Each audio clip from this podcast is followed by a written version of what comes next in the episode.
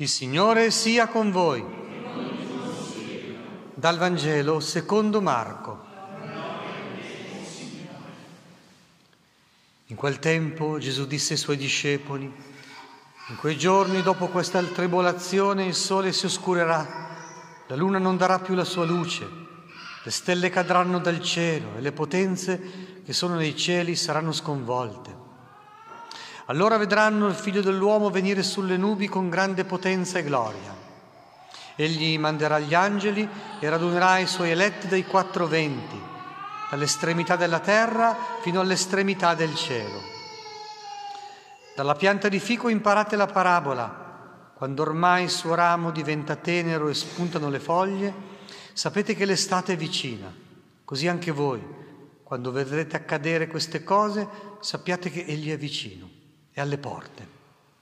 In verità io vi dico, non passerà questa generazione prima che tutto questo avvenga. Il cielo e la terra passeranno, ma le mie parole non passeranno. Quanto però a quel giorno e a quell'ora nessuno lo sa, né gli angeli nel cielo né il figlio, eccetto il Padre. Parola del Signore.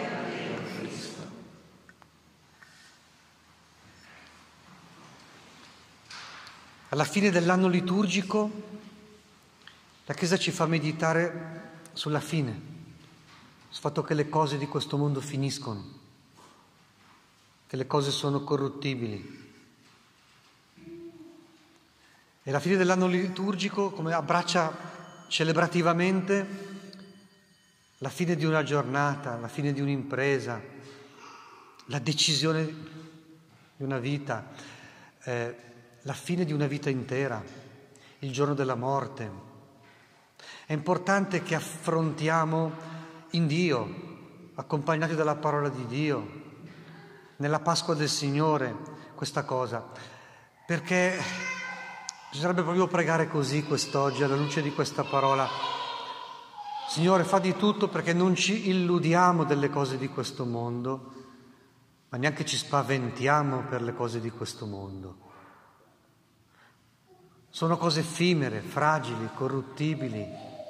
Non dobbiamo attaccarci troppo a queste, ma non dobbiamo neanche sentirci minacciati dalle cose che precipitano, che cadono, che vengono meno, che finiscono.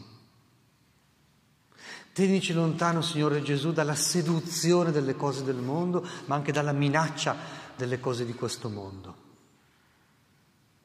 Allora vogliamo ascoltare la tua parola perché è questo che ci illumina. Anche per smetterla di o di svolazzare qua e là, illudendosi che attaccandosi alle cose di questo mondo possiamo guadagnare qualcosa di sicurezza. Per esempio, chi accumula bene in questo mondo, cosa si sentirà dire secondo il Vangelo? Stolto, questa notte stessa morirai di chi sarà tutto questo, non lo porti in cielo. Accumulate tesori in cielo, cioè ogni atto d'amore e solo ogni atto di fede, di speranza e d'amore supera la cortina della morte. Il resto è caduco, è corruttibile. Ecco perché, oppure la minaccia, e allora uno dice pariamo il colpo, chiediamoci come e quando arriverà la fine del mondo. Ma l'esperienza degli uomini dice che non sai mica il giorno della tua morte non impegnarti su questo punto. Vedi che il Vangelo inizia e finisce così. Inizia dicendo, guarda, anche il sole si oscurerà, la luna non darà più la sua luce, le stelle cadranno dal cielo, le potenze nei cieli, ciò quello che ti sembrava forte e stabile rimarranno sconvolte. Vedi la corruttività delle cose. A te viene la paura che tutto ti frani addosso, ma no, guarda, allora ti vuoi parare il colpo, ma no. Quanto però, finisce così il Vangelo, a quel giorno e a quell'ora nessuno lo sa come dire, non è interessante, non è importante. È interessante, importante invece andare a vedere che cosa basta, che cosa resta, che cosa è stabile, che cosa è degno di superare la barriera della morte. Cos'è che viene promosso dalle cose di questo mondo? È questo che è veramente importante. Ecco perché Gesù prende in giro quelli, dov'è, qua e là, quando ci sarà la fine del mondo, i vari millenarismi che lungo la storia poi si riproducono continuamente. Eh? Perché ti distraggono da ciò che è essenziale. E allora ascoltiamo, prendendo proprio un solo spunto dalle tre letture, che cosa ci può veramente aiutare. E cioè che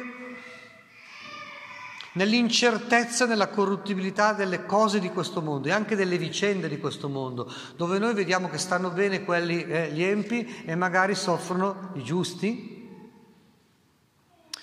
Così dice la parola del Signore. Si risveglieranno quelli che dormono nella regione della polvere, gli uni per la vita eterna e gli altri alla vergogna e all'infamia eterna, cioè ci sarà un giudizio. Dio metterà a posto le cose. E per chi è stato giusto, per chi è stato onesto, per chi è stato vicino a Dio, perché non si è lasciato né illudere né deludere dalle cose di sto mondo, bene, si sentirà dire così, che i saggi risplenderanno come lo splendore del firmamento. I saggi risplenderanno come le stelle per sempre. Vedi, c'è una promessa di bene, una promessa di pienezza e di salvezza. Il Salmo cosa ci dice? Il mio salmo preferito, Salmo 15 o 16. Proteggi mio Dio in te mi rifugio. Dovete sapere che è il salmo della risurrezione, è il salmo che eh, il giorno di Pentecoste, nella sua prima omelia, San Pietro eh, ha richiamato alla gente. Perché dice proprio questo, anche il mio corpo riposa al sicuro, perché tu non abbandonerai la mia vita negli inferi. Vedi, Dio riscatta la nostra vita.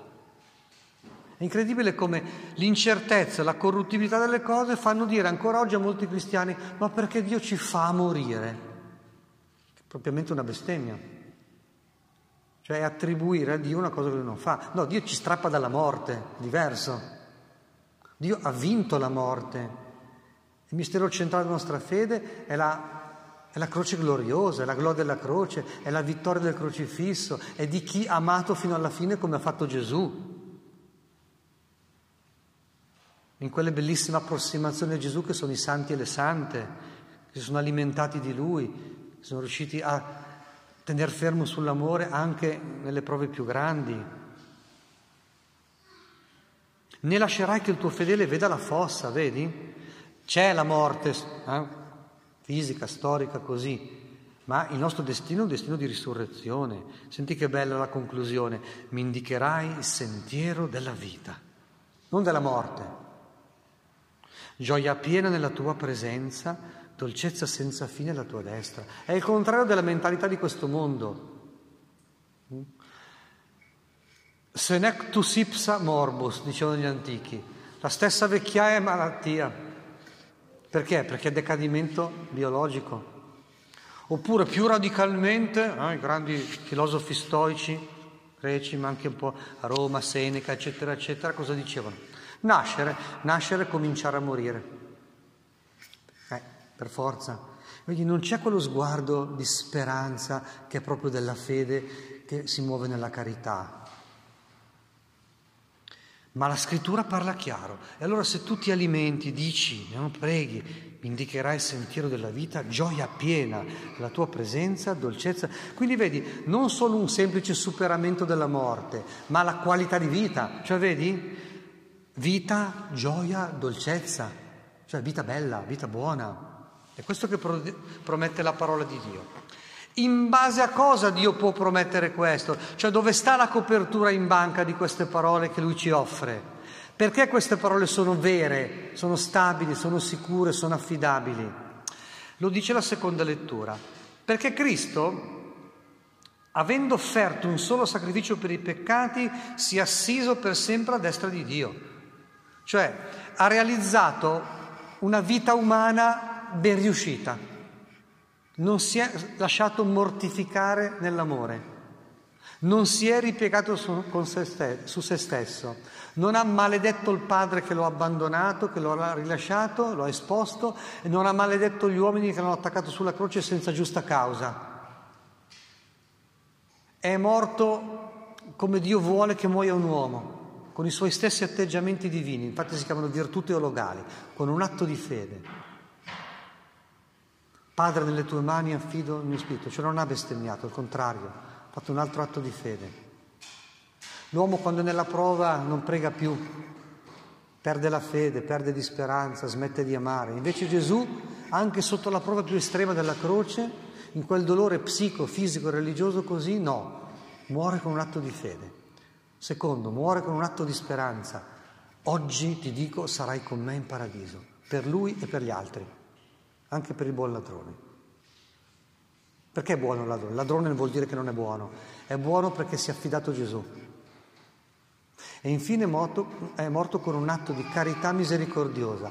Si è fatto avvocato, difensore dei suoi uccisori. Eh? Padre, perdonali perché non sanno quello.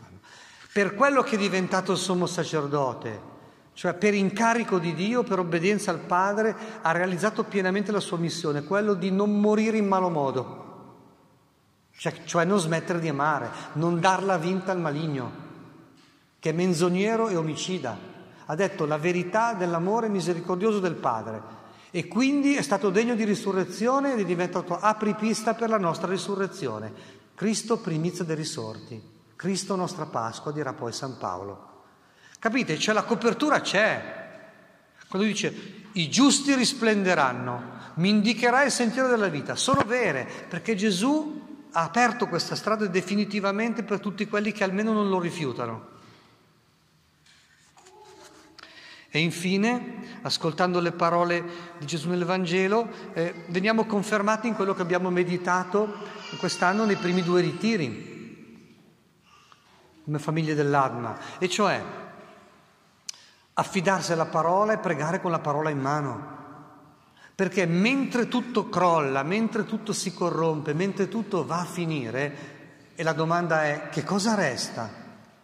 Bene, Gesù dice, in verità io vi dico, il cielo e la terra passeranno, ma le mie parole non passeranno. Noi in genere, così, ingenuamente diciamo, le cose stabili sono le cose solide. Oh, mamma mia, se ti crolla un sasso in testa già fa, molto male. Se ti crolla un monte addosso, non è carino. Invece la cosa stabile spirituale è la parola. Perché parola vuol dire promettere e la parola di Dio, eh, nella parola di Dio tra il dire e il fare non c'è di mezzo al mare. La parola di Dio è una parola creativa, una parola redentiva, è una parola che accende, è una promessa che accende un desiderio che verrà adempiuto. E quindi quando noi ci attacchiamo alla parola, ci attacchiamo all'unica roccia veramente stabile. È l'unica cosa veramente stabile. Il cielo e la terra passeranno, ma le mie parole non passeranno. Dunque, Signore, aumenta la nostra fede, fa che ascoltiamo ogni giorno la tua parola, fa che accogliamo questa parola, che preghiamo animati da questa parola, rendici testimoni della tua parola. E rendici veramente eucaristici perché la tua parola si è fatta carne, perché non hai solo detto delle cose, ma hai dato te stesso e ti ringraziamo per il dono dell'Eucarestia perché appunto noi riceviamo sia la tua parola che il tuo corpo, riceviamo tutto di te.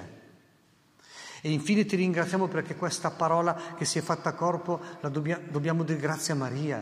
E quindi ti ringraziamo per lei, che è tua madre, che è nostra madre, che è ancella della parola, che è la donna di preghiera su cui abbiamo meditato. Grazie Signore per tutti questi grandi doni.